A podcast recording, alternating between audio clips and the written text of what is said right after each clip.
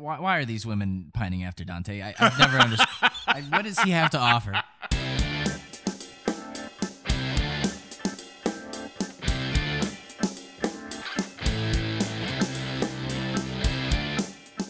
Welcome to the episode of Cinenation. My name is Brandon Sparks, and here on Cinenation, we discuss film genres and tropes and stories within them.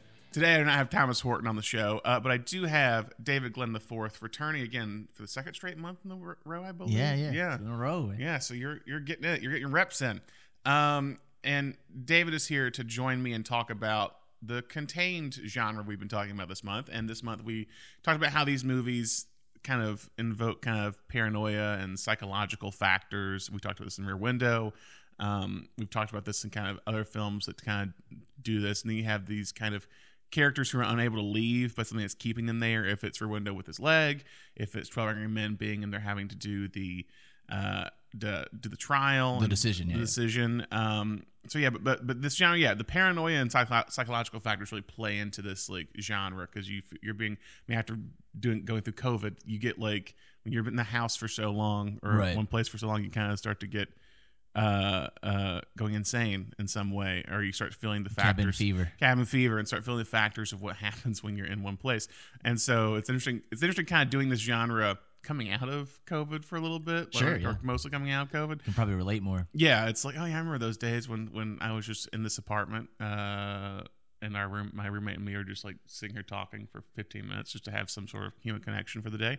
Um, but yeah, and so but yeah, these characters are unable to leave because something if it's COVID outside or if it's another reason, uh, and also these kind of movies have certain technical aspects uh, of their shooting to try and make them more uh i guess more less stagey i guess is kind of the thing and more more more wide canvas we talked this with mother with mother being somehow in one house but feels like it's going through war and all these different time the history Yeah, and everything they like also that. do some interesting things with the with the sets and Yeah, and, like, exactly, exactly. And then, but even Rear Window, the way Hitchcock directs it, it feels very open Sure. and cinematic. Uh, it doesn't always feel like it's one room.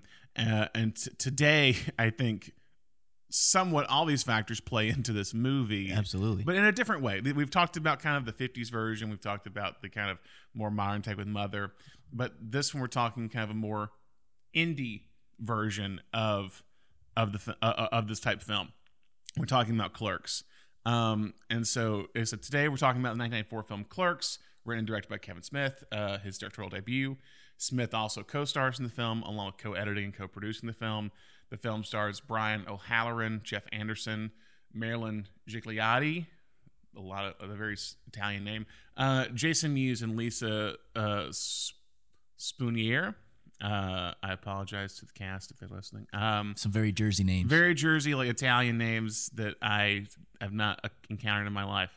Um, another another player in this was the film's co-producer Scott Mosier, who edited the film with Smith and plays three roles in the movie.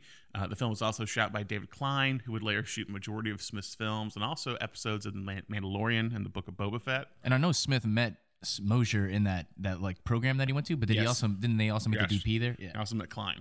And for those who don't know, Clerks is about Dante Hicks, a complacent 20 something man, 22 year old man, who is working at a local convenience store in his hometown in, in New Jersey. Uh, his best friend is Randall Graves, who works the video store next door. And Dante gets a call on his day off asking if he can work at the convenience store until noon that day. And Dante reluctantly, reluctantly agrees. While at work, he finds himself contemplating his relationships, his life decisions, and arguing with Randall on why Star Wars The Empire Strikes Back is the better Star Wars sequel. Which is the, the correct It's take. true, and I, I, I don't. I, I wasn't around in, in ninety. Well, I mean, I was around ninety four, three years old, but I wasn't in in the uh, pop culture conversation. Uh, and so it's interesting, kind of hearing that, um, because I didn't know that was considered a hot take at that point. Oh, Like, it yeah, feels yeah. like it's a hot take of like, oh, you like Empire more than Return, and like now it's kind of the common Yeah, yeah. thing. I don't know if it's like because there was no internet, people just assumed everyone thought this one way, or I mean, it was pre-internet culture. Yeah. Um, but yeah. Um, so you picked this film today, David. So I have to ask, like, why? Like, what's your history with it? Why? Why Clerks? Sure. Well, I came to Clerks, I think, in high school, like a lot of people, and it, it, was getting into like that entire video store generation. But to me, I think Clerks was the one that, I mean, I think Slacker seemed achievable, you know, but uh, at the same time, there's so many like people in that movie. I was like, do I even know enough people to like pull this off? I mean, there's a lot of speaking roles in this as well, but like you mentioned, some of his friends play multiple, like three or four roles. Yeah, Um, yeah. But uh, yeah, so like I think at that age, it just really spoke to me as like, wow, like he he he made this with his friends, Mm-hmm. you know, um, and and it, and it also like not only that, it like captures his. It feels like it captures his hometown. Like it feels authentic. Like it feels like these are people live here. Yes. you know what I mean. Yeah. As opposed to like, um, you know, like it, that, that's an important piece, I think, uh, of the story. So Yeah, it's um, authentic. It's re- realism. Yeah. so so I mean, it spoke to me in that way. And then um yeah, I mean, so like that whole video store generation, this one just seemed the most achievable, but to, to me at that age. Yeah, I mean, because it's it's one against like I think why Kevin Smith uh, is.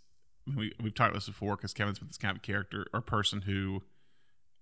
Uh, I think the view of him has evolved over the last thirty years Sure. in some way. And I think he some of his own comments have played into that. Like, he- Yeah. I know he doesn't necessarily consider himself a, a quote unquote like real filmmaker, Filmmaker, and he's not yeah. necessarily a student of film in the same way Yeah. that like Spike Lee or like or even Linklater or I you know, well, I, yeah, I think he somewhat is. I just think he hides it very Sure. well. well, I mean, like, and some of the decisions in this movie are way better than things he way he would shoot things later. yeah, yeah, yeah. um, like like uh, having watched Clerks II, like a few days before I rewatched Clerks. Yeah. It's interesting, like the way he stages, like he really uses the space at the store, Yeah. in, in in like how he stages dialogue scenes and stuff, as opposed to Clerks II, where it's like most of the time they're just standing behind the counter, like talking, like two in a two shot, a three shot, just Yeah, yeah. talking. But here he like really uses the space. Like one scene that stood out to me was when he's talking to, they're under the desk, and he's talking to Veronica. And, like, Yeah, yeah, yeah, it's early nails. on. Yeah, yeah. And it's like it just didn't seem like the way he would have staged that later on in his That's career. fair. Yeah, I mean, yeah. I think it's, it, it, there is a.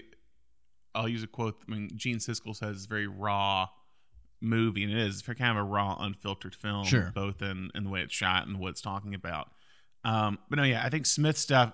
I think again, I, I watched it when when I was in high school, and I think his films are kind of like I think so. I think it was Patrick Willems that said like he's kind of like a gateway drug yeah. for for someone who's into film is that you you become interested in things like clerks or chasing amy or mallrats because it's it's your it's like it's a bunch of your friends shooting the shit Right. about movies or or life in general and it's i mean dazed and confused is this way too with with linklater um and that's that's relatable and i think um sometimes that hasn't aged as well with people in terms of the content that's discussed um, but I think when watching Clerks this time, it's like it's it's still. I think it holds up. Some people don't think it holds up. I think it holds up.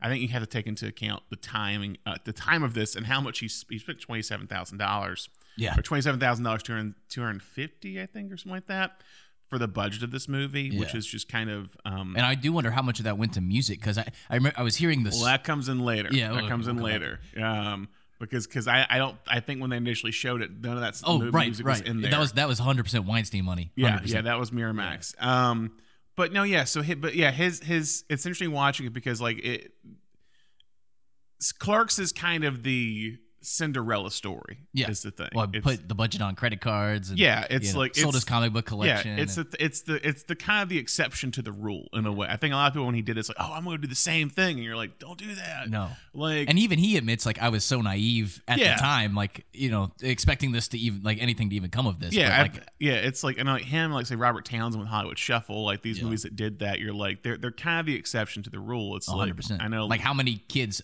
in that era put money on credit cards, never Yeah. paid that debt off? never pay you know, that debt or, or off. still paying yeah. that debt. And and like and but they made their movie, and that's kind of the thing. And he was very much like I, I think he said like the one reason why I put himself in the movie was because if it failed, he could be like, hey, I was in it, I did it, I, I proved that I was in this movie and I did it. um, and so yeah, but it, it's it feels very much like it is kind of a one in a million shot. It is this Yeah. kind of Cinderella story of this movie and this these filmmakers kind of, I guess, finding a a niche or finding a demographic that they felt wasn't being uh, uh, focused on in Sure. some way at that point. And I in think it also kind of captures that whole, like, 90s slacker yeah, it's mentality. Gen- like- Generation yeah. X like type people, just like ah, the screw the world, like I'm it's complacent and I'm hate. I hate Mm-hmm. and the whole them. college debate too because i mean i mean Yeah. I- me growing up like my parents were harping on me on college but i know that was even more so in the 90s like Yeah, yeah, really yeah. harping on like you will not be successful in life if you do not go to college yeah, yeah. But it's like that was the thing. Yeah, in, in the 80s and 90s, like, oh, if you get you gotta go to college, that's how you like you move up in the world type thing.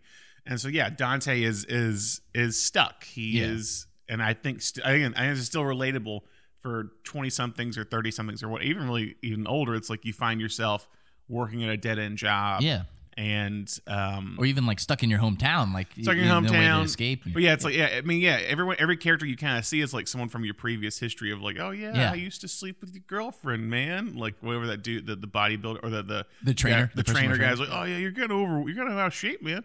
I heard you wincing when you got that milk up when you picked that milk up. Um, but yeah, Clerks, it has this it, it has this charm to it, and it has I think a relatability that will will always kind of um be preserved in some way. I think it's it still will always be. There's always gonna be someone who's unhappy in the situation they're currently in, and they don't know how to get out of it, and they just stay in it, and Yeah. that's and that, and they have the kind of friends like Randall um, that Dante has. So it's very very relatable. Um, the any thoughts come to you this time when rewatching it? Like, like anything new that you noticed or whatever? Well, I think it is. It, it was how how Smith stages some of the scenes. Like, Yeah. I, I just really think he's making like a young like young filmmaker choices that. Yeah. And maybe it was just like when he got the more budget, more budgets, and you know Yeah. bigger cast, and he could like he was just willing to just let them like play the scene. You know, Yeah, stay yeah. around and play the scene, as opposed to like.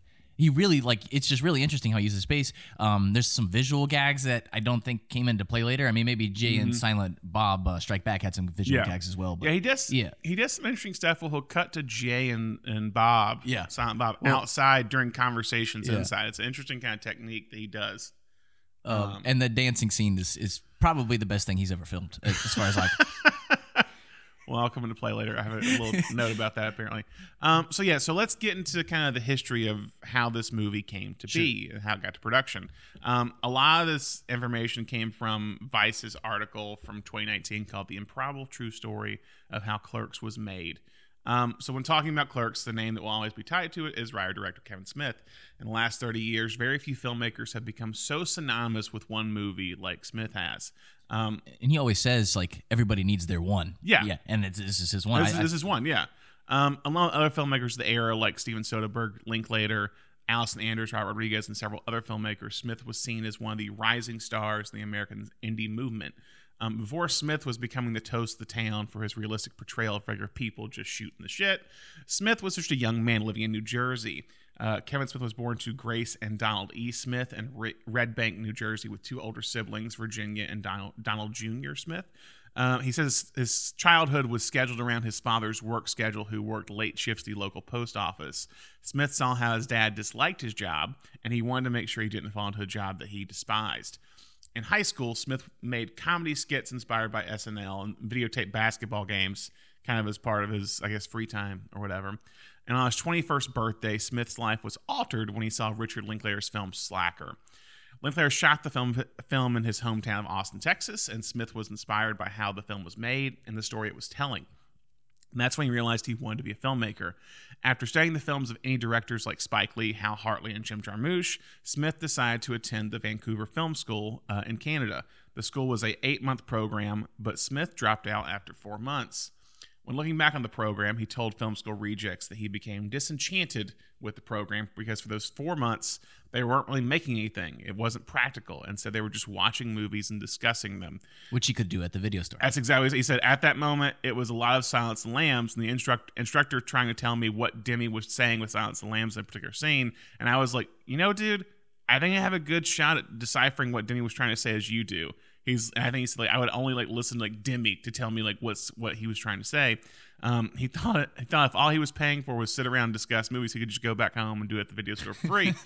Um, so Smith had a week to decide if he wanted to drop out because if you left soon enough, like at kind of the midway point, you get some of your money back. you get some of your money back. And so he waited a week and decided to drop out and go back home. But during those four months, he met two collaborators that would become important to his career in the history of Clerks. Uh, and there he met his future producing partner, uh, Scott Mosier, and his director of photography, David Klein. They all agreed that once, or Mosier and Smith kind of agreed that once one of them gets their script done, Right. uh, they would help make that person's feature. And they would, he's, he's either I'll come back to Vancouver and help you make yours, or you'll come to Jersey and help me make mine. And so Smith wandered back to New Jersey with a little bit of money in his pocket from the tuition that he saved uh, that he planned on using to make his feature. Smith then moved back home and returned to his old job as a clerk at a convenience store in Leonardo, New Jersey. He came back earlier than expected, so he asked the owner of the convenience store and video store, Miss Topper, I believe is what he said, uh, if he'd come back to work. He also asked her if he could shoot his movie in the convenience store when he had his script written, and she agreed. Um, Kevin uh, then began writing the script for Clerks, hoping to pull from his real life stories of working at the store and the people that he knew and the kind of conversations he was having. One of the people that inspired a role was his friend Jason Mewes. Mewes was a young was younger than Smith, and Smith initially didn't like Mewes because uh, his friends thought Jason Mewes was funnier, uh, and Smith didn't like that his friends now had a funnier friend than him. He was funnier and younger. Um, Mewes started showing up at his house all the time, and, and Smith's like, "Why the hell are you here? Like we're like we're not friends. We're friends. We have some similar friends. We're not friends. Friends." Uh, but they became friends uh, because their love of comics, I believe. And Smith thought he was funny and decided to like write the part of Jay for him. I think he asked like, "Do people think you're funny?" And Jay's like, "I don't know. I've always people always laughed and laughed at me." It's like, "What about outside of New Jersey or outside of Moore Park County?" He's like, Yeah. "I've never been outside of Moore Park County." Well, also, what, like, what a blessing to have that friend because it seems like Jason will literally do anything in front of the camera. you know? Yeah. Well, i- eh, I'll come and play later, Yeah. but yeah, it's it's it's. I think I think weirdly when look watching Clerks, I think certain actors you don't realize that they seem fearless, Right. Actually, are actually kind of Yeah. terrified in the moment. Um, Mewes being one of them, and also Jeff Anderson who plays Randall, I think is also another one. Um, so when Ryan Clerks, Smith also drew from or drew inspiration from several places outside of his life. Smith took inspiration from Spike Lee's Day in the Life structure for of Do the Right Thing, which came out in '89, and he also took inspiration uh, from the 14th century epic poem, The Divine Comedy, specifically Dante's Inferno, which is where the lead character Dante Hicks gets his name from. Um, that's why the film is divided into the nine small parts with the kind of titles above it representing the nine realms of hell or nine rings of hell in Inferno. Um, after he finished writing the script, it was reportedly 168 pages long, the first draft, which is insane. Uh, the movie only- is only 92 minutes, so they cut a lot. Um, I've also read one of the drafts, and yeah, there's a lot of uh, stuff that was cut. well, there we go. Smart. It wasn't that it wasn't that long, but it was uh, it was like It was 150 long. pages. Yeah. Um, once the script once the script was complete, Smith began holding auditions for the parts, and several local theater actors showed up for the prepared with, showed up with prepared monologues for their auditions. Um, the lead role of Dante was going to go to his buddy Ernie O'Donnell, I believe, uh, but he couldn't play the part for some reasons. A reason. Uh, and during auditions, Smith met Brian O'Halloran, but when O'Halloran had auditioned, Dante was already cast. Uh, Smith told him that his audition was great, and that if he had a villain role for the film, he'd be perfect for it. Um, Smith later called called him back up a few days later once O'Donnell had dropped out, it seems, and uh, he a- asked Brian to kind of come read a scene from the movie or read some scenes in the movie. And the one that he read as an audition piece for Kevin Smith was the Death Star uh, contract contract or contractor scene uh, about blowing up in Return of the Jedi. And after that, Smith off- offered him the part. Um, the next person to get a role was Marilyn uh, Gigliotti, who would play Veronica, Dante's current girlfriend. Apparently, Marilyn lan- landed the role because she impressed Smith with her ability to cry on cue in her monologue. Uh, luckily, Marilyn and Brian had actually worked together before, and I think a play or two because they were all actors in the local theater scene. Um, Jeff Anderson, who played Randall Graves, would soon showed up at the auditions, not with the intention of auditioning, but just to hang out with his friends who all were. um, because Anderson didn't plan on auditioning, he didn't have anything prepared. He's like, ah, screw it, I'll give it a try. Uh, and Smith allowed him to read a scene as Jay, not Randall, uh, for his audition. And Smith said he had a present, so he liked him and, and later would cast him. Um, the hardest role to cast was Caitlin Bree, Dante's ex girlfriend that he is still hung up on uh, after they broke up when she went to college. Uh, after not getting anyone from the audition, Smith showed up at a local acting class to watch people do scene studies. Uh, he liked one of the actors, Lisa Spoonier, uh, and he asked her to read his script because he had a part for her. He was like, "It's not porn, I promise. It's uh, it's real." um, and like Kevin Smith thing to say. yeah, he he said like he kind of went up to her like in the parking lot. He was like, yeah, it felt very weird, but he was like, hey, I loved your stuff. Like here- he's like, I got a script for you, and she's like, okay. And two days later, she called him up and said, hey, I'll do it. Um, several other bit parts are played by friends of Smith, like Scott Mosier, who came to Jersey to produce the film. And the guy Smith. that's in Comic Book Men too, right? Was it Walt uh, Walt Flanagan is, is Yeah. the name? Yeah. So I'll come into play. Like, yeah, Walt Flanagan who plays like four roles. Um, Mosier would play three. One of the ones he he agreed to play was Snowball, uh, because no one wanted to play him because they thought it was embarrassing. He's like, I don't care. Um, several other smaller roles were ca- were cast based on people replying to an ad. I don't know if it was in the newspaper or whatever. Um, initially, Smith was going to hire a professional cinematographer to shoot the film. He said he'd seen an ad for John Thomas, who had shot Whit, Whit Stillman's Metropolitan, which was kind of an indie darling a little bit before this. It was in like a, like a cinematographer magazine or something that he saw the number in. Smith wanted to hire him, but Scott Mosier suggested hiring someone who had who who was as inexperienced as they were because he feared that a more professional DP would try to run the set, like and kind of take control of it over them. So Mosier and Smith reached out to their former film school classmate Dave Klein, who was only 19 at the time Oh, when wow. he agreed to shoot the movie. Um, Smith then began putting the money together for the film. He used some of his leftover money from the Vancouver Film School. He sold uh, Vancouver Film School. He kept. Uh, he sold his comic book collection or pawned it off, and he asked his parents for the final three thousand dollars to get the care package for the film.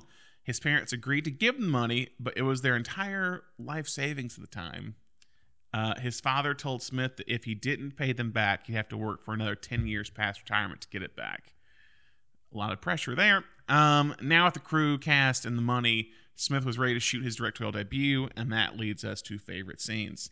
So, David, what is one of your favorite scenes in this movie? Uh, well, obviously the the uh, the Death Star uh, contractor debate is, Yeah. is great. Great scene. Um, I love I, I love Silent Bob uh, when Silent Bob and, and Jay dancing, but when Silent Bob finally like starts dancing because it like cuts away from them. Yeah. And I don't remember what the conversation is, but then it cuts back to them outside, and then Silent Bob finally gets down. So I, I really Yeah. do think that's one of the best scenes that. yeah. And I, wasn't it that he said like all the crew had to leave, and it was just Yes. them two, and they, that's why the camera's just stationary, just Yes. sitting there, and they were like, all right. Jason Mewes was too uh, was too nervous and kind of scared to dance in front of people. So Smith just set the camera and said like, "Okay, just go." And, and basically everyone, I guess, hid in the video store as Mewes was like Yeah. doing his dance outside.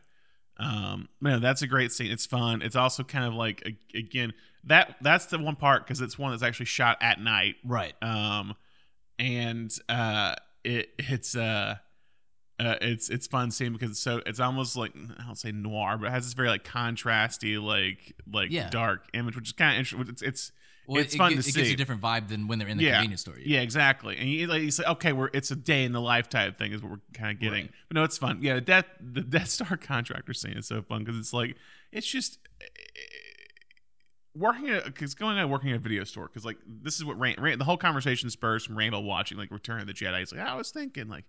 Man, they just like they killed all these contractors, like all these like, in, like Because it's still being people. built. the- Still being built. It's like the first. It's like they couldn't get all these. Like like, like a stormtrooper doesn't know how to like how to put plumbing in for a bat over a toilet. Like you gotta get some some some random guy to do that. And and it's like just a, a, a such a like a non sequitur, like such a tangent question to be like, let's talk about this. It's just so out there. And then you have this like, I think what makes kind of Kevin Smith kind of brilliant is that it's not just. Dante and Randall talking about it. It's add- have a- it's adding that third guy. Oh no, I'm a roofer yeah. but also just kind of shows uh, like Ebert with others like it really it's a slice of like middle class life is kind of this movie and Oh, I sure, think yeah. that again adding or working class life um and adding that little piece of this contract this roofer it, it adds something to that uh and kind of goes with that kind of vibe it's going for And I think one one of the reasons that that, that conversation holds up so much is that it, it's not necessarily the the media that they're talking about is the joke. Yeah. Whereas in his later films, it's always like Yeah, this pop that's culture true. reference, That's this true. pop culture. That's true. Whereas they're taking Yeah. a, a situation, a very like specific situation within Return of the Yeah. Jedi. You know, Yeah. That- that- not even like a piece of the film. It's like he's just he just started thinking about this random thought. yeah Well, I- these people. it's like oh no this is a movie I love but right. Here's just a weird thing with it So I and I think uh, not even just Smith that did that. Like I think a lot of those like you know spoof movies and all, all those would, would like, hey, here's a quick pop culture I mean, joke. Like, it's it's yeah. it's Tarantino and, and Reservoir Dogs talking about like a virgin. It's like it's like the kind of in terms of like like right. analyzing a pop culture thing and Yeah. making it not just like let's talk about this song. It's like no, here's my take. Here's my really. Yeah. I, there's a point like I, I feel like there's a I can't remember what movie it was, but like Tarantino would just pop him in movies that people like indie films. He just like let him like go on. Oh, and his Top Gun spiel. Yeah, Is it's that what Top you're Gun. thinking of? spiel. Yeah. Yeah, yeah, yeah. Like it's like you just have him go on for a whole like hot take. It's just he's just there to do that. Um, but that's what kind of makes him him, and in a way, early on, that's what kind of makes Smith Right. Smith. It's like it's not just like it's not just debating over which em- if Empire Returns better. It's the like detail of like Like this minutia. Yeah. this minutia that's like no one else is gonna think about. In order to get it built quickly and quietly, they'd hire anybody that can do the job. Think the average stormtrooper knows how to install a toilet main? All they know is killing in white uniforms. All right, so they bring in independent contractors. Why are you so upset at its destruction? All those innocent contractors brought in to do the job were killed. Casualties of a war they had nothing to do with. All right, look, you're a roofer. Some juicy government contract comes your way. You got a wife and kids, the two story in suburbia. This is a government contract, which means all sorts of benefits. Along come these left wing militants and blast everything within a three mile radius with their lasers. You didn't ask for that. You have no personal politics. You're just trying to scrape out a living. Excuse me, I don't mean to interrupt, but uh, what are you talking about? The ending of Return of the Jedi. My friend here is trying to convince me that any independent contractors who were working on the uncompleted Death Star were innocent victims when it was destroyed by the rebels. Well, I'm a contractor myself. I'm a roofer. Dunn and Reddy, home improvements.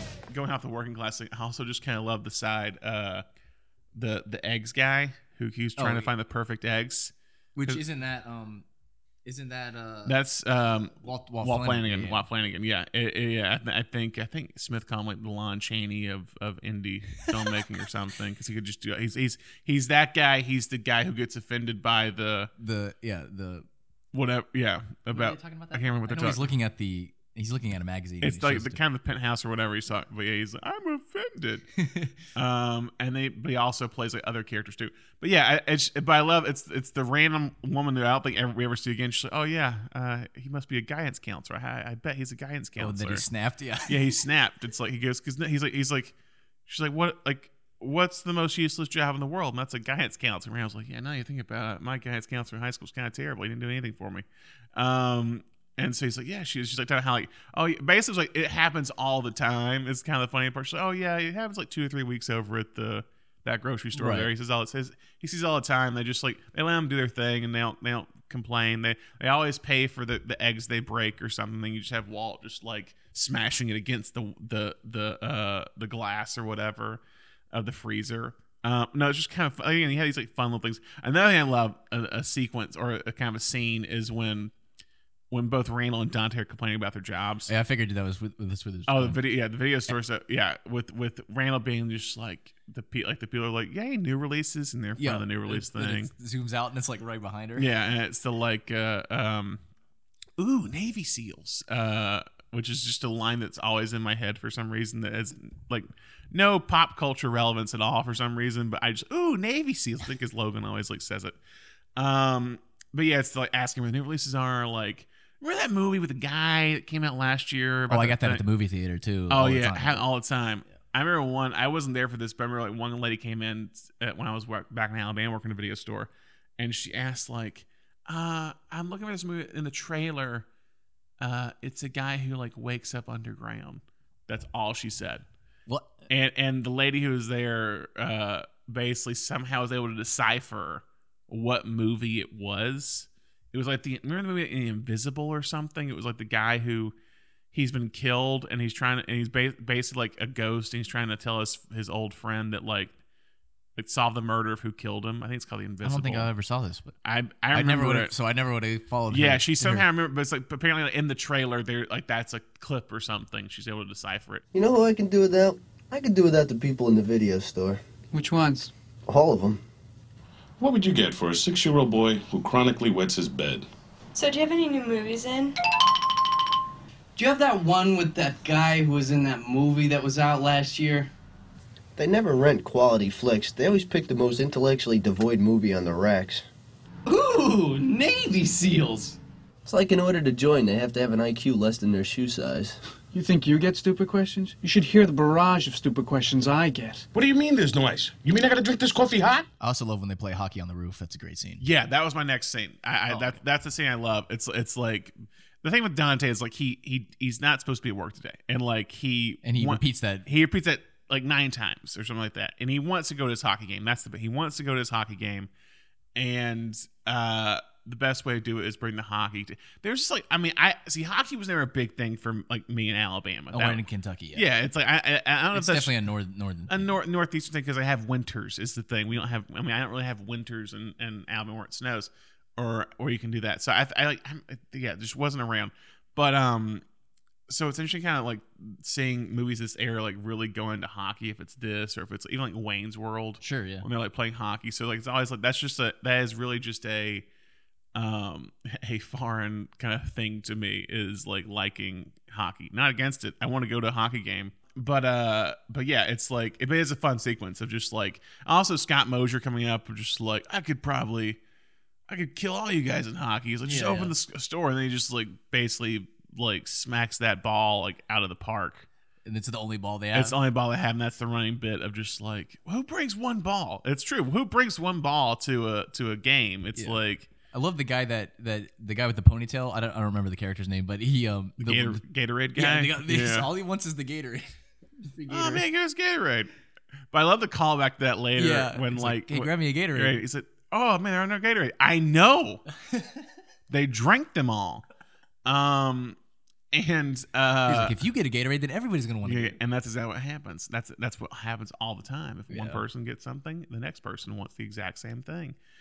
I I hadn't find information on this, but like I wonder how they shot the like daytime stuff. Like I wonder if he did just like Close the store and close just the store and shoot that. I'm not sure because like it's it's kind of one where like he he worked from like I'll come back into it later. But he worked basically all day at this convenience Right, store and then film at night. yeah. and then film at night. So I'm like, how do you how do you shoot the video store scenes? How do you shoot the What's interesting too is there's a lot of cutaways in that hockey scene, eh, more so than than in most of the rest of the movie. So I, Yeah. I wonder if they shot that over multiple days or, or probably because I mean that, that's that's just kind of one of his big set pieces. Is Right. the thing that's one of his big set pieces. Well, it's one of the few times we like are outside of the yeah story. and that's one of the few times where there's a lot of actors. Oh yeah, true. Yeah. It's like when you look at kind of that, it's like that scene. Like the other very quick scene is like when they're like banging on the door like zombies. Oh, yeah. when they when he's gone to the wake. Yeah. Um, Another great scene. which is another great. Yeah, the wake. well, even just in the car. So it's it, I, I I don't know if I just was paying more attention to like how he shot that, but leading up to it when they're having the discussion about um how Mm-hmm. Randall's cousin died, um and they're panning. It's just whip pans back and forth this entire conversation. Yeah. and I don't know. I just that, that just didn't seem like a decision that I think Smith would have made in the in the mid two thousands. You know, no, it'd probably just be like a single like Yeah. camera uh, watching mounted to the car. Yeah, mounted the car. Um, I mean that scene's great. I mean, I guess I'll talk about that later. The lost scene. Oh, oh, of the, of the funeral. Yeah. Oh, I mean, I'll talk about it here because because it's basically they the scene for people don't know it's like it's it's a scene where Randall and Dante they're going to a funeral of uh, a, a girl that they went to high school with and specifically that Dante slept with. Yeah, It's- one of his one illustrious of his 12. 12 as, as randall says yes one of his illustrious 12 as randall says and and they're going he's closed the store and what is kind of the genius of it uh, the indie kind of aspect it's the one time we're kind of outside the store in this kind of contained movie um is that he uh they get there and smith because it's it's probably it'd be such a big set piece of Yeah. like essentially randall knocks over the casket and everyone chases him out the out the door and they're running and driving away. And they couldn't show that. They couldn't do that. So they just it's a great kind of prep and aftermath where they're prepping to go into the funeral parlor. And then it's five minutes later everyone's yelling and they're running out of the funeral parlor. And i wonder if they could even get access to go into it because i don't think they Yeah. even go into the door. I think they just walk up to No, the yeah, porch yeah. Then it- and they're the running title card that yeah and they're running from the porch. So i wonder minutes later or i wonder if they stole that shot too. Um and yeah, it's just like, who, we, why'd you knock the cask? I was just leaning on it. I didn't know it was that weak. It's like, And then I love when Dante goes, her body fell out. yeah, her body fell out. But yeah, and so then, then later on, they did like a, he, he Smith had written it apparently and storyboarded Yeah. or whatever, but they didn't have the money to make it, and so it later became a animated sequence, I guess, in the uh, uh, Director's cut or extended cut, I think. extended cut is what it was. Yeah, and it's called the lost scene. But yeah, uh, but with that, even without that kind of thing, actually, I think it actually might work better. No, I agree, Without yeah. showing it, I think that's the fun part. It's it's the there's more laugh. I think there's more humor in the not seeing of it all. Yeah, because then you picture it in your mind. yeah, like- it's like it's like a horror film with a scare. It's like with, a, with the killing. It's like it's Yeah. almost better not to see it and just hear it or whatever, or if it's like a silhouette of it, and actually see it full hand. Yeah, 'cause or you fill in the gaps, yeah. You fill in the gaps, and it's you're like, oh my god, Randall actually knocked over a casket, and the lady fell, and a girl fell out. Um, and so yeah, I think that's that's a great scene. Doesn't Randall also call it like the social event of the season? Because Social event season, all their old old high school buddies are gonna be there, and he's like, I'm gonna go see them all. Like, yeah, I'm gonna do works at the video store. One of my favorite lines that they both say multiple times is "bunch of savages in this." yeah, town." people, yeah, bunch of savages in this town. You you mentioned the the the stuff with Veronica. I actually like the stuff with Veronica. Um, the like, the thirty six. Uh, yes, that. so she actually, when she signed my DVD Oh. DVD sleeve, she wrote in quotes something like thirty six. Oh wow, Yeah, and then the the Chewlies guy wrote "Buy Chewlies gum." yeah, buy Um, Chili's gum. 36 dicks. Uh, 37 37 in a row. In a row. That's apparently the line that had the Miramax executive, who was like development guy, when he read the script, he came to that line and like died out laughing. Oh, really? And then was just like, "We have to purchase this movie just based off that line." It was what what did it. Wow. Um, but no, yeah, it's a great, great, it's great. Scene. But no, but like Dante, that whole scene, like when they're talking about the relationship, and like when you said that when he's when he's like painting her Oh, yeah, yeah. nails, and like when they're down behind the counter, and so like talking about how much they leave money or whatever. Like, do you actually trust the customers Yeah. to take the right amount of change? And it's just like, oh no, when you have money sitting around, people think they're being watched or whatever, so they just they take it. Um, no, I think it's like because Dante, it's interesting. It reminds me a little bit going off of um, just talking about Rear Window. Weirdly, is that Stewart's character, Je- uh, LB Jeffries, Jeff, is like doesn't want Grace Kelly because it's almost too perfect Sure. in a way. The relationship's too perfect. She does everything for him. She does this, she does that. It's too perfect. And he ends up falling for her at the end of the movie and it's over. But Dante's the opposite. Dante has literally a perfect relationship Yeah. and gives it up for someone who screwed him over And it literally takes so many times. literally takes Silent Bob to like spell it out for yeah, him. It takes is one like- line. Yeah, one line. By that point, it's like yeah, it's kind of. I mean, weird. Like it's like Clerks is like a funny tragedy a lot of the time. It's like it's the like yeah, it's like he realizes too late. Stewart realizes uh, early enough. Oh, cool. I can I I need to be with this woman. And Dante realizes too late. Oh yeah, I really did have the perfect thing, and I was just so hung up on this girl from high school that Yeah. cheated on me eight and a half times. Is the thing. Um, relatable, but yeah, it's like he, he, he it's like yeah, he, he has some. So she makes him food. She comes to see Yeah, him. brings him lasagna. Love- it's was it Smith? says, oh, she's or was it Mewes? Oh, she's always rubbing your back or Yeah. something. See, I feel like so I know like I know Smith had written him lines, but I feel like some of the time he's kind of riffing a little bit. Jason Mewes, Probably, yeah. Because like, well, especially like when he's outside. What does he call um the the metal band? Fuck you, Yankee Blue Jeans. I don't Yeah. know. It's just like lines like that. You're like. Like this just seems having met Jason Mewes too at the same time he also signed my DVD sleeve having met him that just seems like his personality Yeah. you know Then you got that, that that random metal guy. Berserker. oh yeah Olaf I have that shirt too like I'm wearing my my, oh, Gosh. my clerk shirt but I have one of Olaf saying Berserker it's Oh it's, man. it's a deep deep cut But going on with the Veronica stuff, I also like when she breaks up with him. When she breaks up with Dante, and he's like, "No, I love you," and she's just like, "Get out of my life" type thing. Because yeah, she's like, list off. She's like, I was like here for you when like you didn't want to go to college. I was here for all this, and now you like you think 36 is gonna be a number. Oh, just wait. Oh yeah. well, I love her introduction too. How she it's the Chewlies guy has, Yeah, has yeah, riled up the customers, Yeah. and she comes in and sprays them with the the uh, Uh-huh. the fire extinguisher, which is just a great. Intro- Actually, I think all three of them have great introductions. Dante in the closet, Dante, yeah. and then Randall coming up and messing with the customer is Uh, great. Yeah. it's. It, I mean, it, I mean, yeah, it's like they all kind of have specific introductions, and even I mean, to a point, even with um, uh, Caitlin. Or, yeah. Caitlin, he builds her up enough because when you introduce her, it's actually it's he's in the convenience store and he goes Caitlin, and that doesn't show her. Right. It cuts to I think Randall at the video store. Oh, a big choice. Yeah. Yeah, and so it's like it's built. It's it's it's holding that anticipation even more for Caitlin, and then it's like it's just oh hey I just got in like tonight, and then they go into the video store and have their conversation, which is another good scene of just like of basically her real. He's Dante's found out she's engaged uh, To an Asian design major. Asian design major from college that she that she goes to, and then he's just, oh no like I.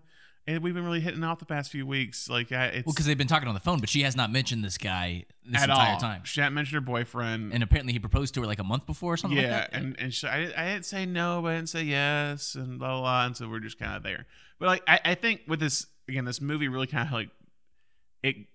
It get like for characters who are 22, it's like it feels like like they're talking about love and marriage. I feel like at a very young age, I guess, in my opinion. But that begins to happen at that point. I think I think those conversations they're having at 22 or conversations people have at 25, at 30, or whatever. Right. It's like they they're all characters who in some cases like Veronica, who's someone trying to better herself, you have people who are like Dante who are complacent and not really know what to do, and Randall who's kind of like accepted the fact of where he's at. That's kind Yeah. of thing about Randall that he's accepted it and he learns to have fun with Yeah, it. and he's the only one that tells everybody how it is. Like he has no Yeah. filter in that regard. Yeah, it's- just it's say he'll say is what he feels. When he spits the drink at the dude, Yeah. he's just like, yeah, if like it's like if I couldn't do that, I wouldn't do that, but I can. Um, so he just likes pushing the boundaries. But yeah, I think Sure. and again, Randall's amazing in this movie. Jeff Anderson as Randall is is kind of the I feel like like Dante's the lead, but Randall's the you can't have clerks without Randall is You kind of thing. no. I think I think that uh, it's like And he's also the only one that will tell Dante how, like the, the Yeah. only one that will tell Dante how it is. Well, that's what makes them kind of best, like, great Right. friends. Is like they're assholes to each other, Yeah. but they still love one another in a way. And like even when Randall, when Randall's like kind of telling Veronica all the stuff about Don, oh yeah, he's he's not in love with you. Like he's not doing that out of malice. He's doing that to help his buddy because he's like Dante doesn't he- have the balls yeah, to do this. do it. Yeah. But he he he's told me he doesn't want to do this, so I'm gonna do it for him and just like get over with, so he doesn't have to deal with it. And even even in the one scene just between uh, Randall and Caitlin, he's like, if you break his heart again, I'll yeah, kill. I'll kill you. Like he's it's like it's like he's it's that friend that like again to your face he's an asshole, but to everyone else he's like, no, I'll defend my best friend. Like I can only talk about him that way because he's my best friend. Right. If you do that, game over. Uh, but no, I think I think he's great. I think I think yeah. So And that's I think wasn't that the reason that Clerks three has been taking so long that Jeff Anderson didn't want to that's why it. Clerks two I think Yeah. took so long as well. Yeah, but now that apparently with whatever Smith's new newer new draft, Yeah. uh, he I mean he wanted to do it so because because Jeff Anderson was the one cast member who was not at that Comic Con thing. That I Yeah, he, he's Yeah. been kind of like iffy on everything clerks Right. and stuff. He's I think he's the only one that kind of like really didn't like try to have much of a career Sure. after clerks. Um I feel like everyone else tried to did other things in some form or fashion, if it's like shorts locally or whatever. But he was kind of like, no, I'm kind of yeah. good. Um, But he really is perfect in this role, you know, and it makes you No, wonder how is. much of that is is him. he is. Um, any other scenes you have?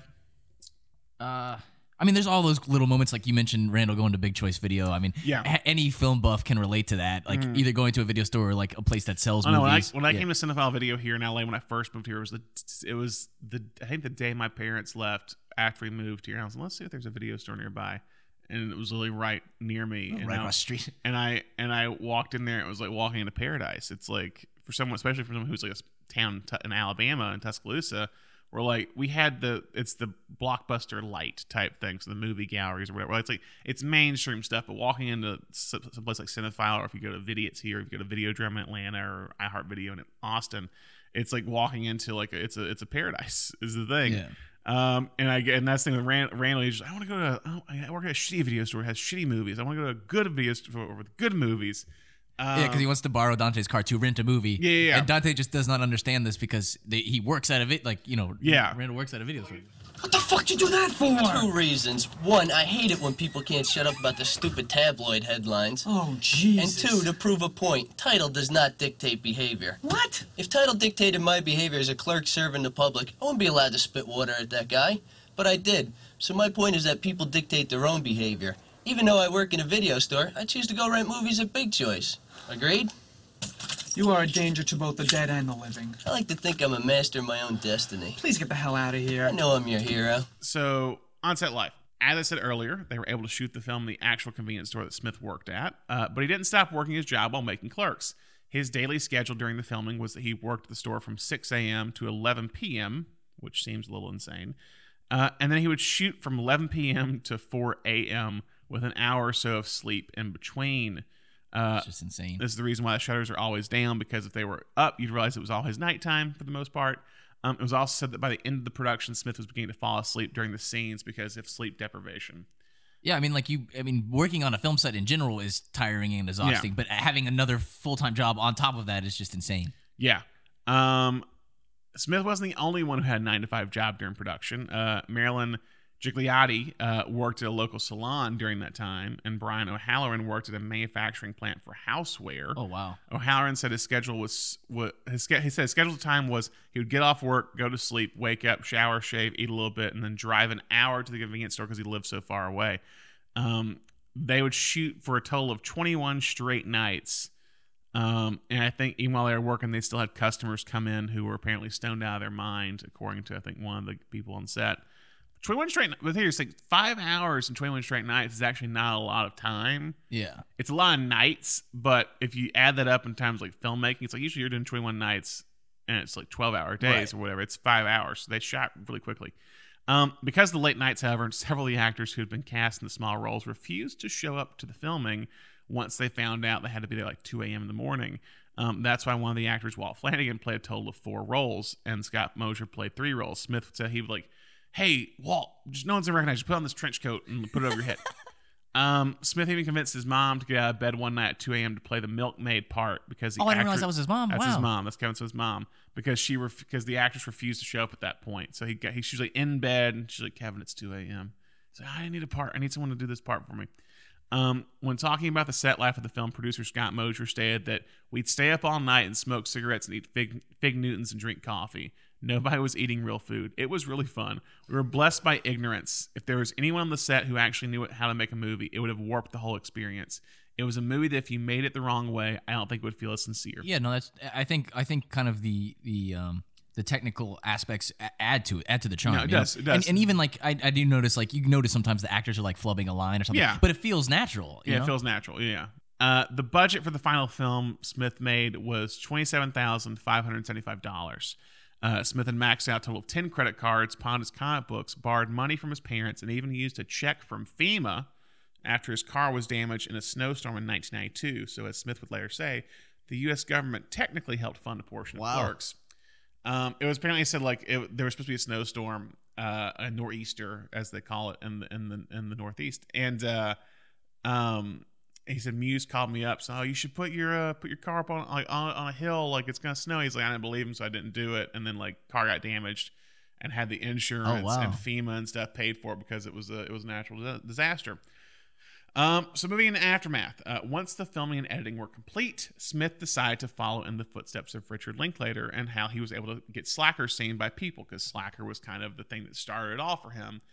He said Linklater did an interview with the journalist Amy Taubin in the Village Voice, and it was kind of like a playbook for Smith of what to do. He took the film to the independent feature film market, or IF, IFFM, which is something that Linklater apparently had done. He went around pitching the movie to people who were coming by, trying to get people to come to the premiere of it at the end of the week. He thought it was it was kind of like by putting the feet to the pavement, they would be able to get a lot of people to come to the show. It'd be a good crowd, and it would kind of blow up that way. They soon found out that having their 11 a.m. Sunday screening was the worst to have. Um, when they went to the premiere of the film, practically no one was there.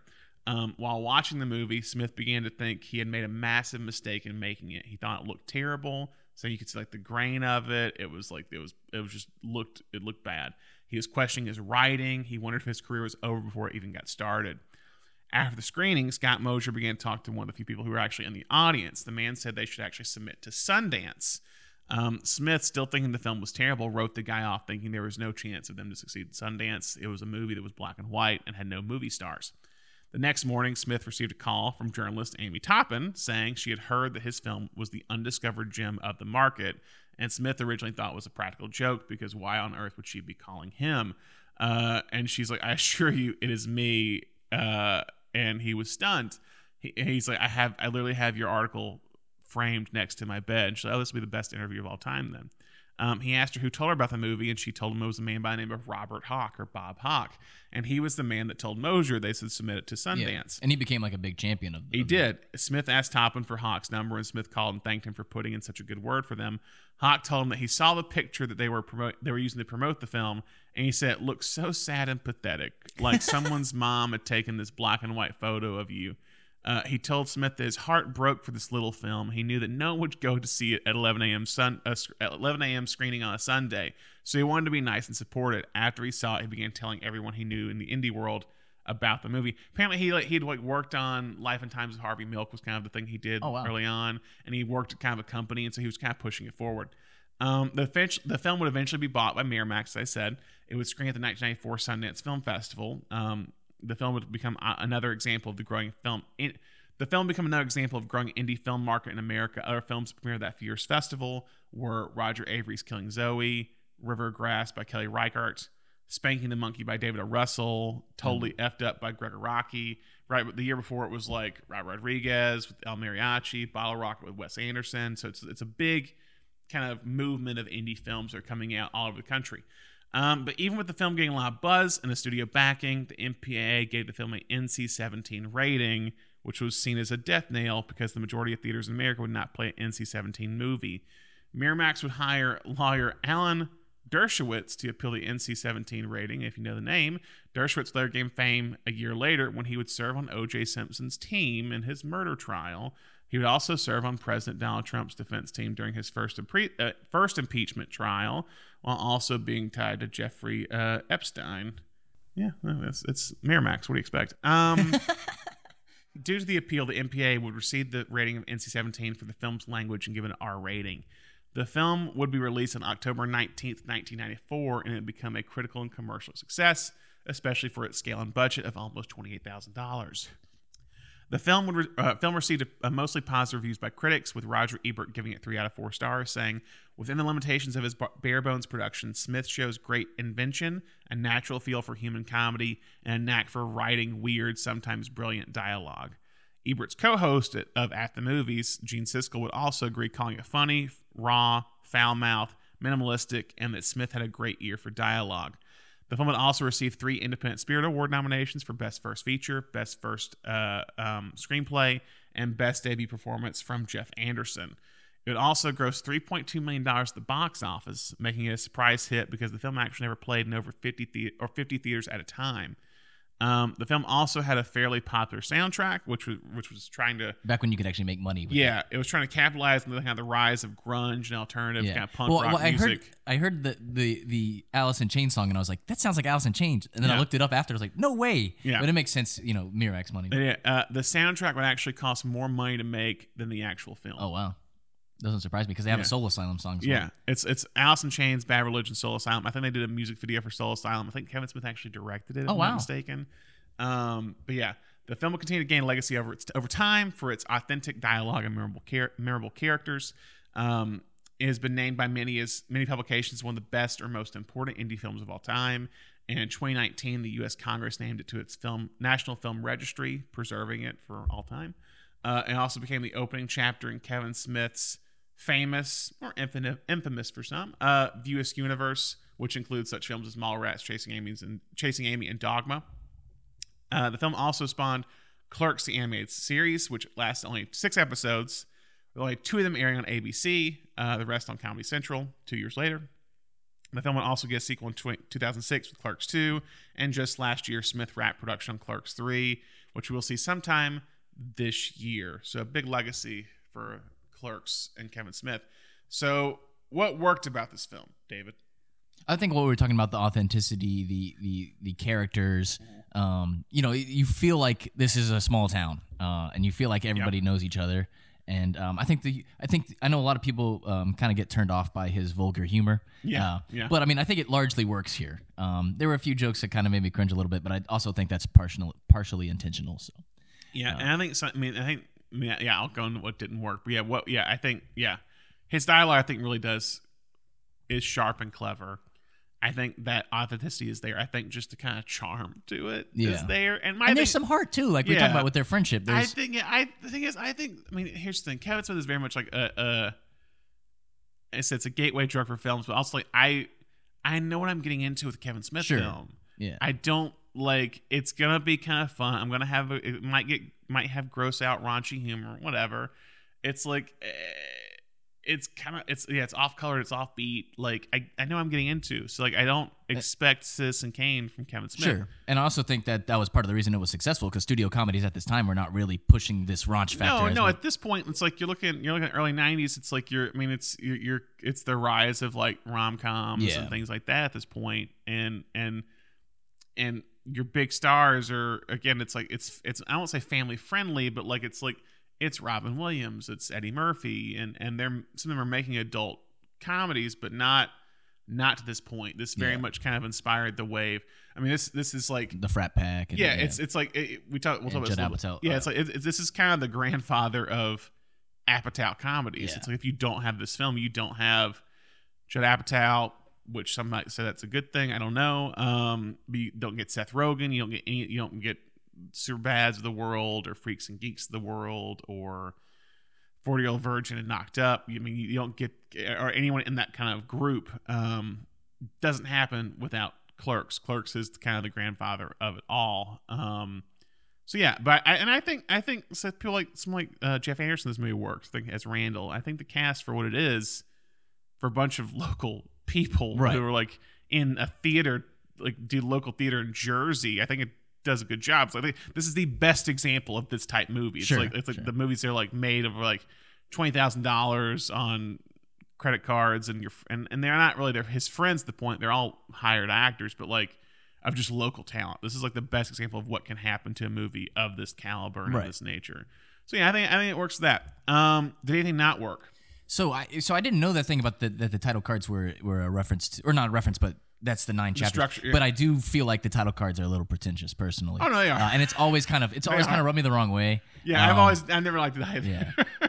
Um, it's the like it just feels '90s indie to me, you know. Yeah. Like I'm trying to make a statement with this, and it, it doesn't. The movie doesn't need it, you know. like vagary it's a uh Yeah. denouement is Yeah. kind of the, the last one um yeah I don't, it's like it's, it's one that you, like you and it doesn't feel authentic to Smith or his voice, personally. But No, but it, it definitely it, it, it also reminds me a little bit of like a, what Linklater would do. Like it's, Right. it, it, reminds me very much like a slacker thing to do of like it's we're talking about these bigger things outside of the convenience store type thing. Yeah. So that that's why I think I wonder if he's reaching for that and if he really is just like leaning into the Dante Dante's Inferno type thing Yeah. of like he's going into well, hell. originally it wasn't the the final scene that Dante gets shot by like a mugger, and then they cut that. Yeah, so It we'll- yeah, actually we'll- we'll wasn't talk that about one guy's. Oh, you're gonna talk. No, no, we're talking about it now. Uh, But yeah, it's like the original ending for the movie was because Smith said he didn't know how to end a movie. Was that Dante, a mugger, would, was going to come in, rob the store, and shoot and kill Dante, and the movie's Yeah. going to end with Dante being dead on the floor.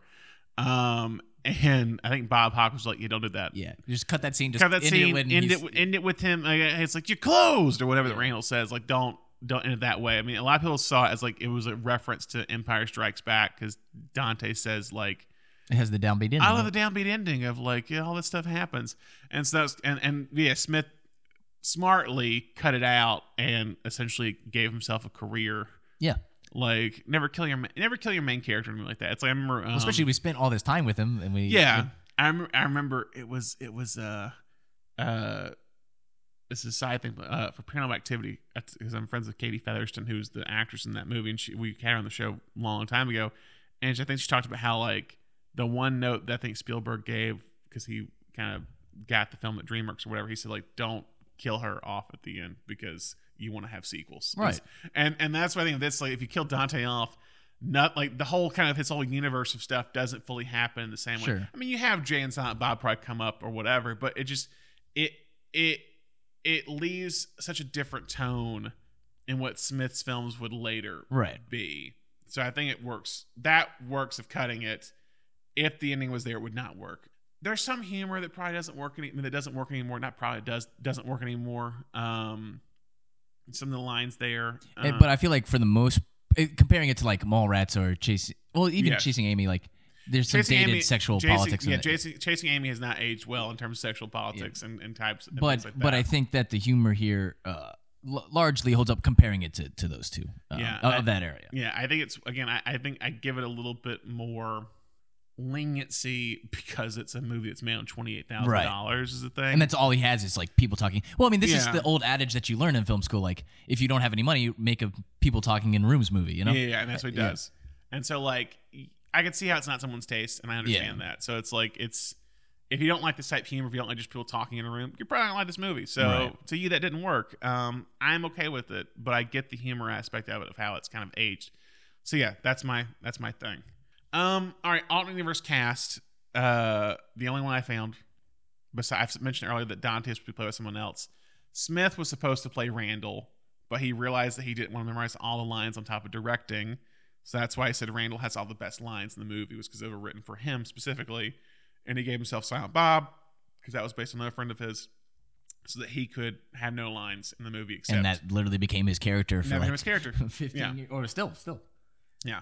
All right. Uh, film facts. So after the film's popularity, Touchstone Television began developing a pilot for Clerks in hopes. Have you seen this, by the way? I haven't. It's Have on you YouTube. It's oh, is it? Yeah. ooh. Oh, in hopes of turning it into a series. Yeah. Smith had no involvement in the show and didn't find out about it until he was shooting Mallrats. He wrote a script for it uh, after he heard about it, but they regulated it to a B plot storyline in the show.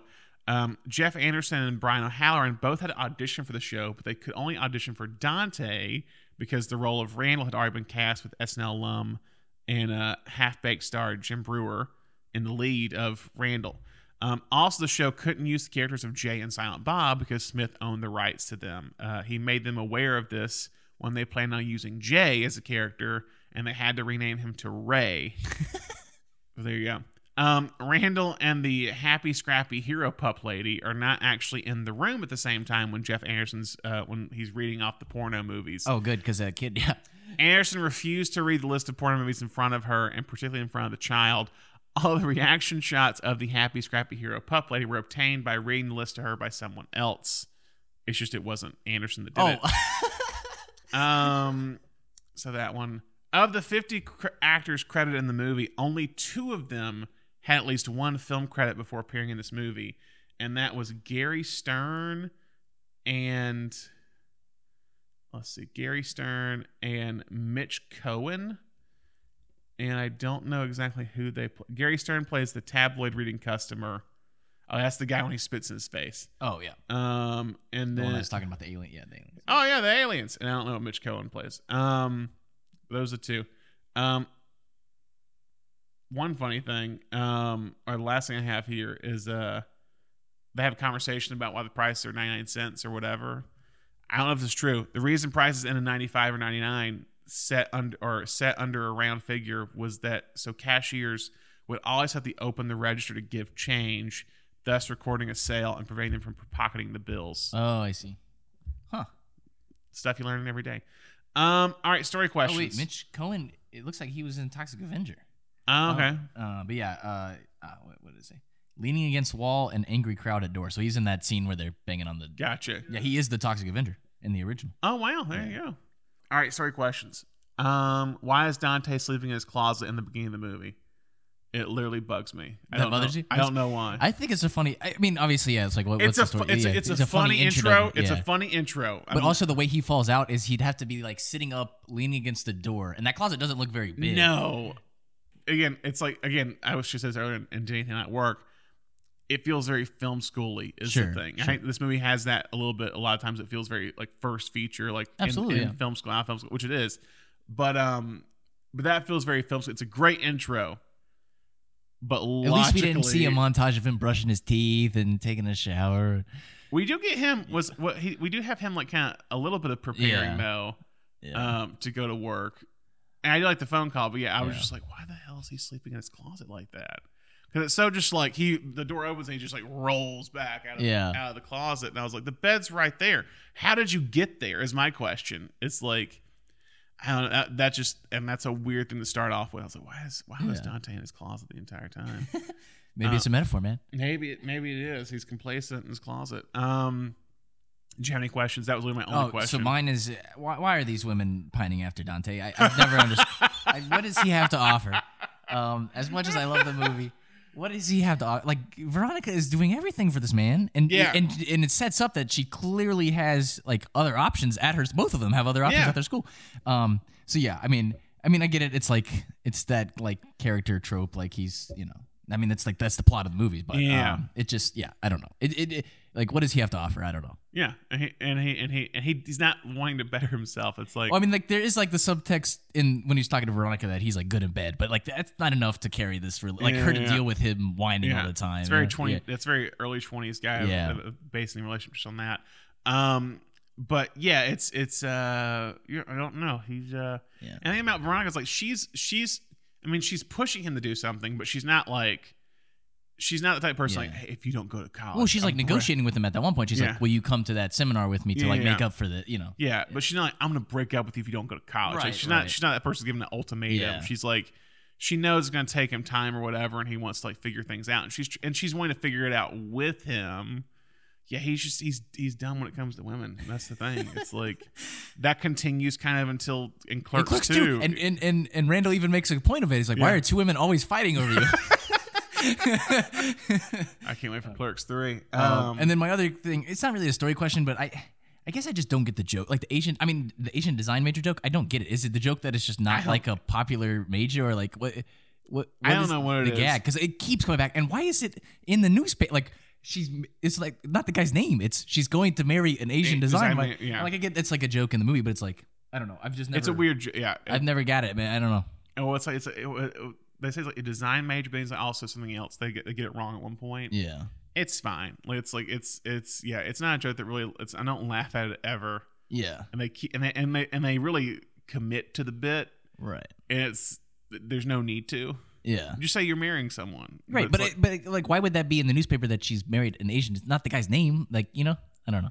just comment is yeah. It's the, the adding that extra layer, just like Asian. It's I mean, just, I'd understand if this was like a PhD or something like that. That's like Yeah. something you would flaunt, but Oh yeah, he's a he's a he's a graduate student. Yeah. whatever, but adding the just the character's race is just weird to say. Sure, is yeah. the thing. So Yeah. I, that that's what I guess Yeah. probably doesn't work for me too. So yeah. Um. Any, any extra questions? oh no, that was that was it. Okay. I mean, the main one was obviously the what is what is Dante had to offer. What does Dante have to offer? um. All right. Awards. The Beatrice Straight Award, actor, actress, limited scenes that kills it. So I yeah I was gonna ask you this before we got on the mic, but I guess I'll ask it. Uh, do you would you consider Jason more uh, Jason Mewes more supporting, or would you say he could take this role? That's a good question. Because I know in the later View Askew movies they're He's in it more, but uh, they're still in this quite a bit. Yeah, Uh, that's a good question because but he also doesn't have as many lines as you'd think. Well, I mean he does like in the beginning, and and he obviously talks to Dante at the, when they come in. But Do you think he's in there more than more than? I, I think he's supporting. I think he's. I think He's in a lot of scenes. I think he's in there more than five to ten minutes. oh yeah, yeah. No, he's in more five. So he's Yeah. supporting. He's Yeah. because I'm like, I was like, is he in three scenes? Like he's in way more than three Yeah, scenes. So yeah. I, th- I think. Uh, I Well, think in that he's case, I got to give it to Olaf, the the metal cousin. We're now going to Walt Flanagan. I like Walt Flanagan did the most.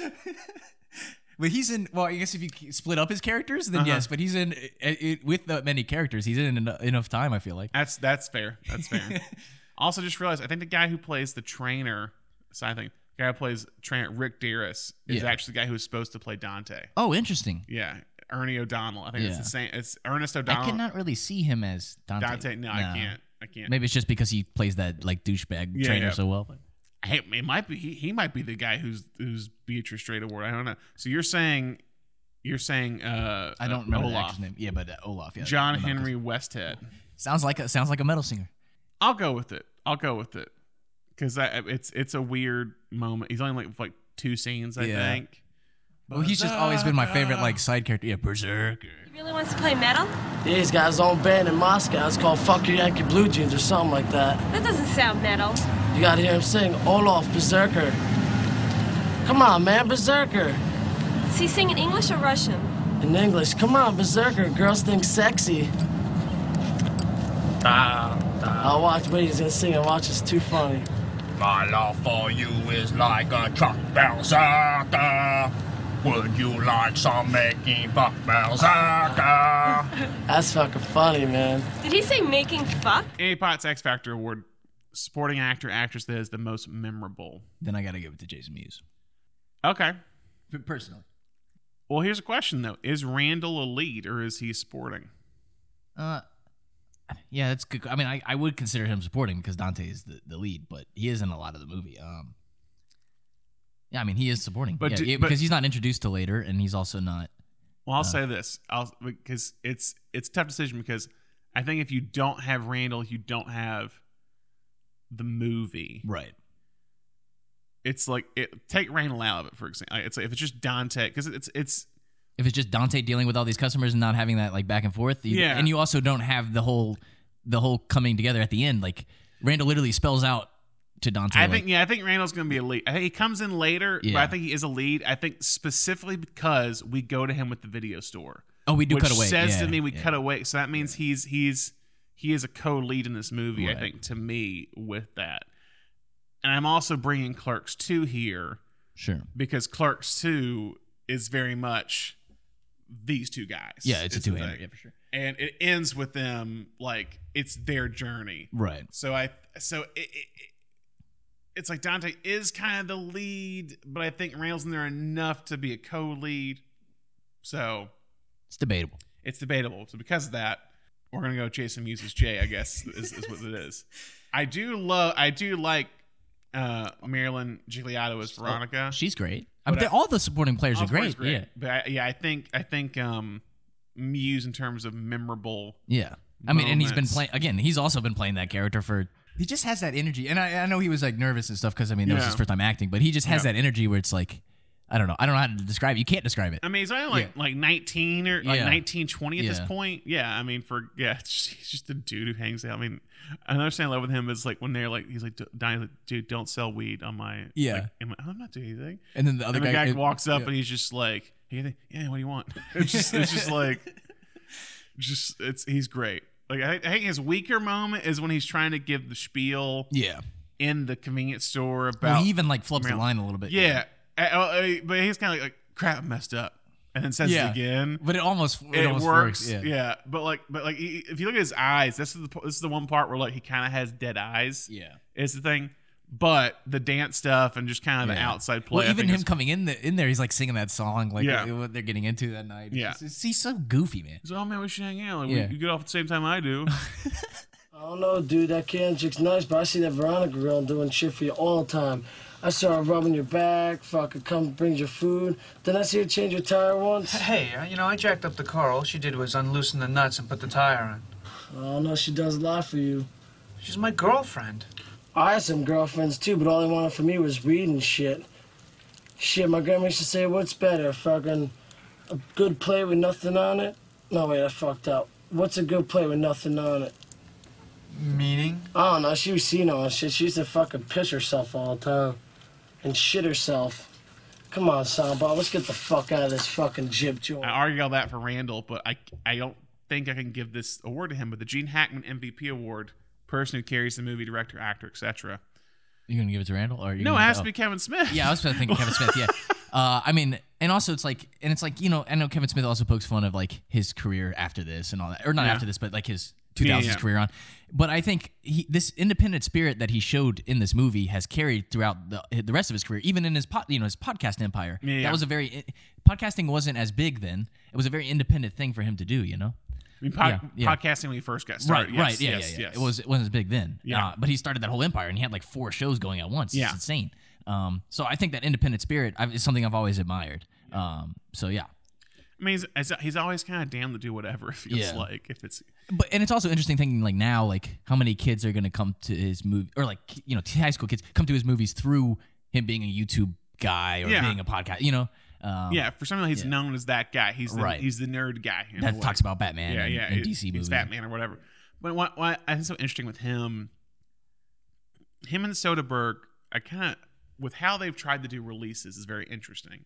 Oh, yeah, I didn't even think about that. Because Think about that as well. Yeah, Because like Soderbergh had the like when he tried like Logan Lucky or Mm-hmm. whatever the movies he did where he tried to release it on his own, it didn't Yeah. do well. or even the day and date thing he did way back with um, uh, Bubble. Oh yeah, yeah. But like with Smith, it's like I look at like what he's done with like with Red State, which Yeah. I think is underrated. Um, and I'll go on record and say I like Tusk. I, it's not. It's, I'm not even going to argue it's a good movie, but it's it's it, Is it premise ca- entertaining? yes, Yes. the premise carries it so far. Like it really drags in the middle, but just the absurd. pre- And like I'm laughing just thinking about this premise. and I, and I, and I like the ending of it yeah. too. Oh yeah. No, it worked like that. It- Michael Parks is amazing. yeah, yeah. Um. And yeah. And, and we uh, well, we don't have to get into Depp, but Depp. No, Depp's great in that movie. He is. for it's how little he's in that. Yeah. He's, yeah. Depp is like when you watch that movie, you realize like that this is why he got big. Because like he just is is, and some people don't like him in that, but I, I think he's so like charismatic in that role at that Right. point in time. So yeah, but no, I think with And it's an early A24 movie too. It's like it is early yeah, twenty four. yeah. You're right. Um, but yeah, I think the way he releases Red State, Yeah. the way he the way he released, uh, I guess Tusk is the way. Uh, E- Jay even- and Silent Bob e- reboot, yeah. where it was like I was just watching last night an interview kind of prep with this, like talking about like how like they released it like Fathom events and they did like a 62 day tour of Yeah. the movie. I mean, and that's the thing. He like he knows he has his fans, so Yeah. like, and they're gonna keep turning up. So it's like he can he can kind of experiment with that. Yeah, Cause, but he's not making movies for anybody. He's not making movies for general audiences. He's making his movies No, for his and, fans. and because his movies are so cheap, is the thing to make. It's like he just I mean, and, and because like he's added, had enough credibility with like friends to call in, like Yeah. if, if Affleck shows up in reboot or like he did, yeah, which is honestly probably the best scene in that movie. that- yeah, it's a good scene. Um, he's good in that movie. Um, but yeah, it's like you, you uh, people who like want to. Oh, okay, I'll do like one more for for my buddy Kevin. Yeah. Um, he's he's built that up enough, and with that with Jay and Silent Bob, so that was on like Prime or whatever I think was where it was streaming. So people will put it on streaming. I think his Yeah. new stuff. So like and like and with Clerks three, it's like I think with that coming out, like you'll you'll get his loyal fans, but you'll get his other fans that have kind of lost like Yeah, because they're gonna sight of him for yeah. the past few de- uh, past decade or so. Well, they're gonna want to see. They want to see Clerks Well, again. also in the way he's described it, it's going to be a very personal movie. Too. It seems. Yeah, yeah. Because it like involves the heart attack stuff. It- yeah, it's it- like I uh, think Randall's had a heart attack, and I think Dante is like making a movie about like their time at the convenience store. Yeah. So it's very meta and and inspired by his real life. Needless to say, Kevin Smith is the MVP award winner for this movie because I think with without him the movie does not happen. And I think I mean it's like I think what's admirable about him, any person who's like a young filmmaker or or just a filmmaker who's trying to make their first movie, you can't be Kevin Smith and max and max out ten credit cards and expect it to do well because it's just that's like that's the exception. But there is there's some of this indie spirit. There's something to respect and kind of of just having the balls to do that. have the balls to do, but like also kind of admire and, and strive for in some Sure, way of yeah. like, okay, this guy was just a dude in Jersey at his convenience Yeah. store who was like, I have to make a movie, and he did it. And like we talked this when we and I talked about the killing with Kubrick, it's Yeah. like he talked about making Killers Kiss, and the guy was like, not every person who says they're gonna make a movie makes a movie, Yeah. and Kubrick went and did it, and. Not to compare Smith with Kubrick here, but like Smith did the same thing. It's like he goes off like I'm gonna make I want to make my movie. I'm gonna go do it, and it is very. It, he was say naive in some way with certain things. Like I'm gonna quit school and go to this and blah blah, blah. and and there is something about like ignorance is bliss at that Yeah. moment in time, and And I think he's always been honest about that too. Or Yeah. uh, but at any point in his career, that's another thing I find admirable. He's like he's never gonna be one to take you know take away from shots against himself. You know. no, no, he. I mean, even when he like did the whole plane bit and you know all that when he was overweight and Yeah. the heart attacks, you know, he's always been very open. So I, I do Yeah. appreciate that as well. well, he's like made the joke. He's like, we shot black. Like he was, I was, I was watching him with Colbert. He's like, he's like, oh yeah, like we shot the black, we shot on black and white because it was cheap, and that was the Yeah. only way to do it. But then when someone said like, oh, Oh, like, like, a critic said that it was the CV camera. it was the. CV cam of the security camera footage. He's like, he goes, he goes, wow, I, I and so he's like, after that, anyone asked me why I shot in black and white. Oh, it was the perspective of the security camera in the store is why it looked like black and white. He's like, that was, it gave me a lot more credit as an artist. And, Yeah. but I think he is an, I think he is an artist in his own way. And Oh, I for think- sure. I mean, he's an auteur in, in, Yeah. in, in you know in how he writes and stuff. Um, Yeah.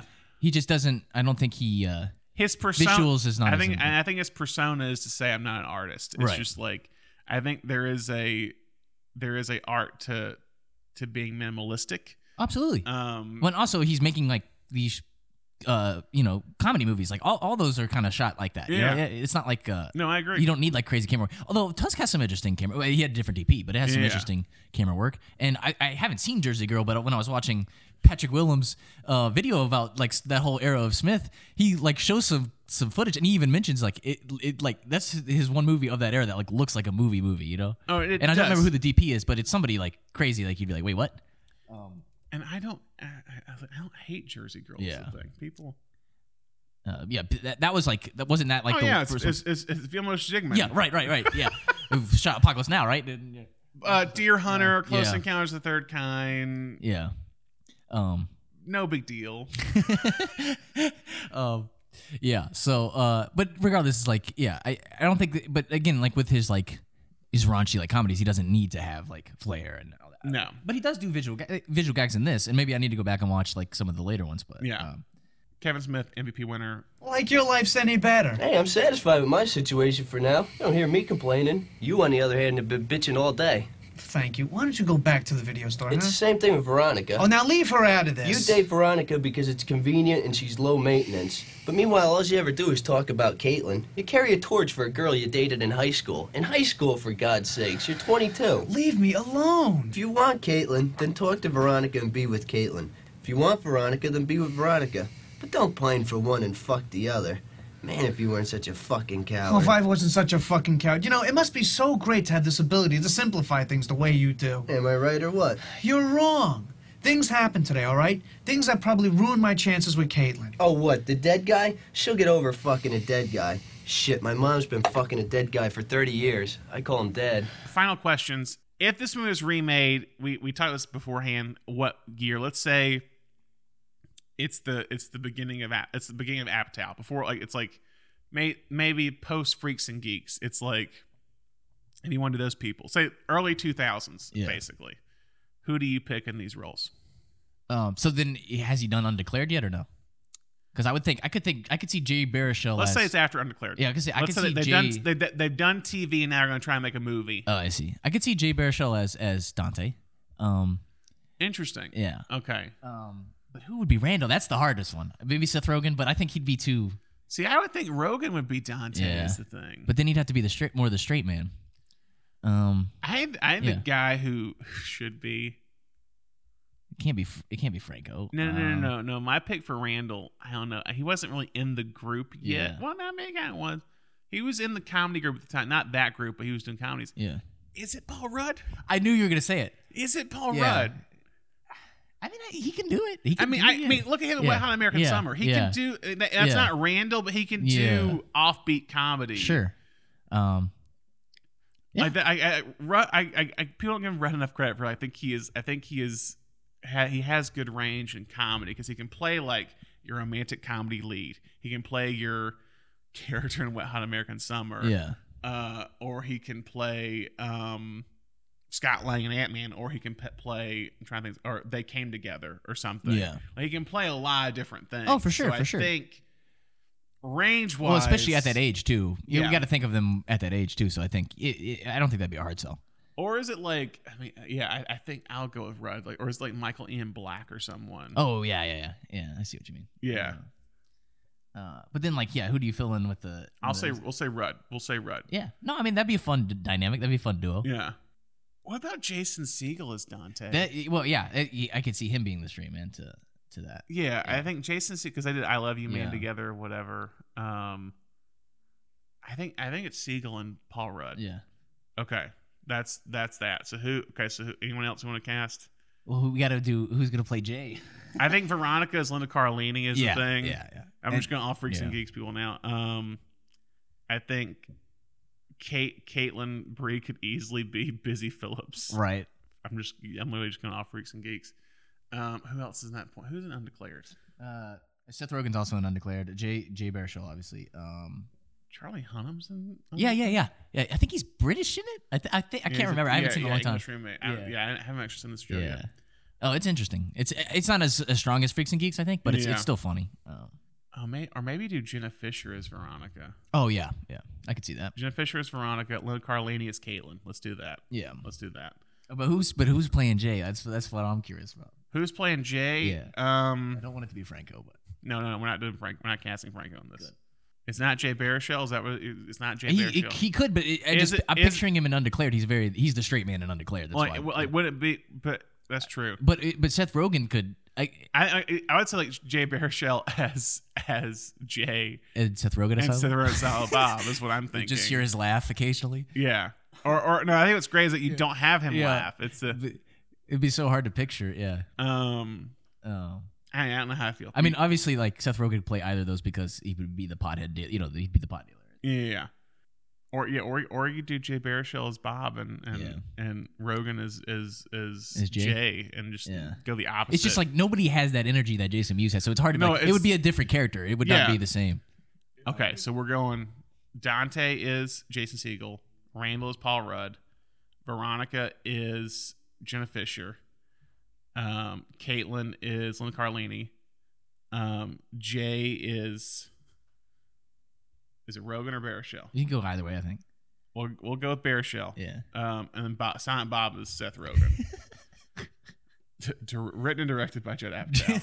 But see, it it also it would be totally so different. I feel like, Oh, like no, it it would will get so serious. It It, would it does get serious a little bit in, Cl- in Clerks, but like there's always that that that raunch to it. But I think like Apatow, it would literally turn into a serious mo- like drama in the in the I third don't know. act. I don't know. I mean, it's it's. I mean, I, I going off that. Yeah, I do think like if you don't have clerks, you don't have funny people, and like, that's. Right. I think. I mean, I think early Apatow is more comedic. Sure, It's, yeah. It's the Apatow going through like midlife crisis Yeah. and like marriage and kids. That's the later, dr- more dramatic stuff.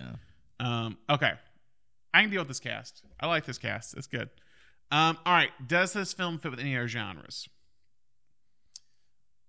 It's a retail movie. That's I consider that a genre in a way. I think a retail movie is kind of a specific movie.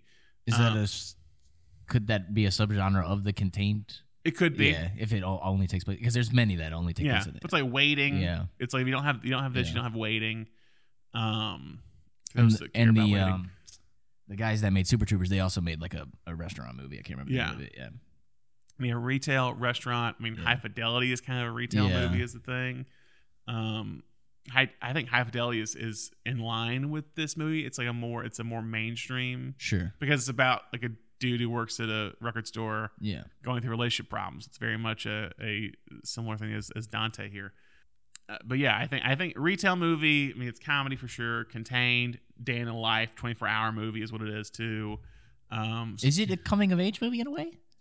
I- don't think they, they necessarily learned any lessons at the. They do, but they don't like. I you- Don- there's no sense that they're gonna like he's gonna be working at the store, you know, the next day and uh, Yeah. in, in next month.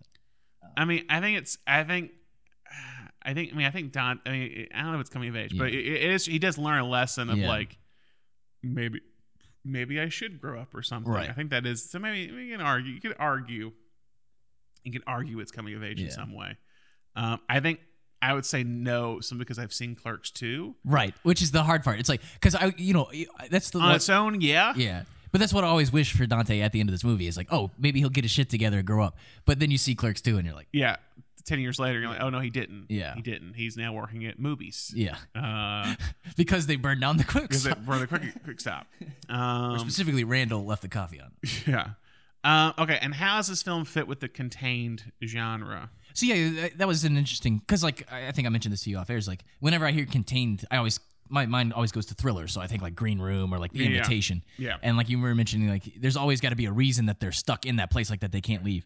And I feel like this very much fits into that. The reason he's stuck is because he can't get out of his own way. He, Yeah. he has no ambition in life, and he he's just perfectly complacent That's and happy. th- that's the internal struggle. I Right. think the external Yeah. struggle is that he he it's that he can't leave his job. Right. Yeah. Because that, he took that the specific job. day. Uh, because he took the the, yeah. the shift. Yeah. Yeah. It's like the- yeah. There's, there's the internal struggle there, Yeah. which is true, and the external struggle that's there. Um, and I do think there's it, it's having psychological factors as well. I was about to say this is you could almost turn it into a thriller movie if you wanted you to. could, You know. you could if you wanted to. It's like it's like if he, if it, if it ends with him getting shot, it might be a thriller. Um, but it, is it is kind of I mean in a way it is in similar fashion as say Mother. I would say it's like Yeah. there is a descent into hell with this literally if it's Yeah. talking about his his structure of it with Dante's Inferno.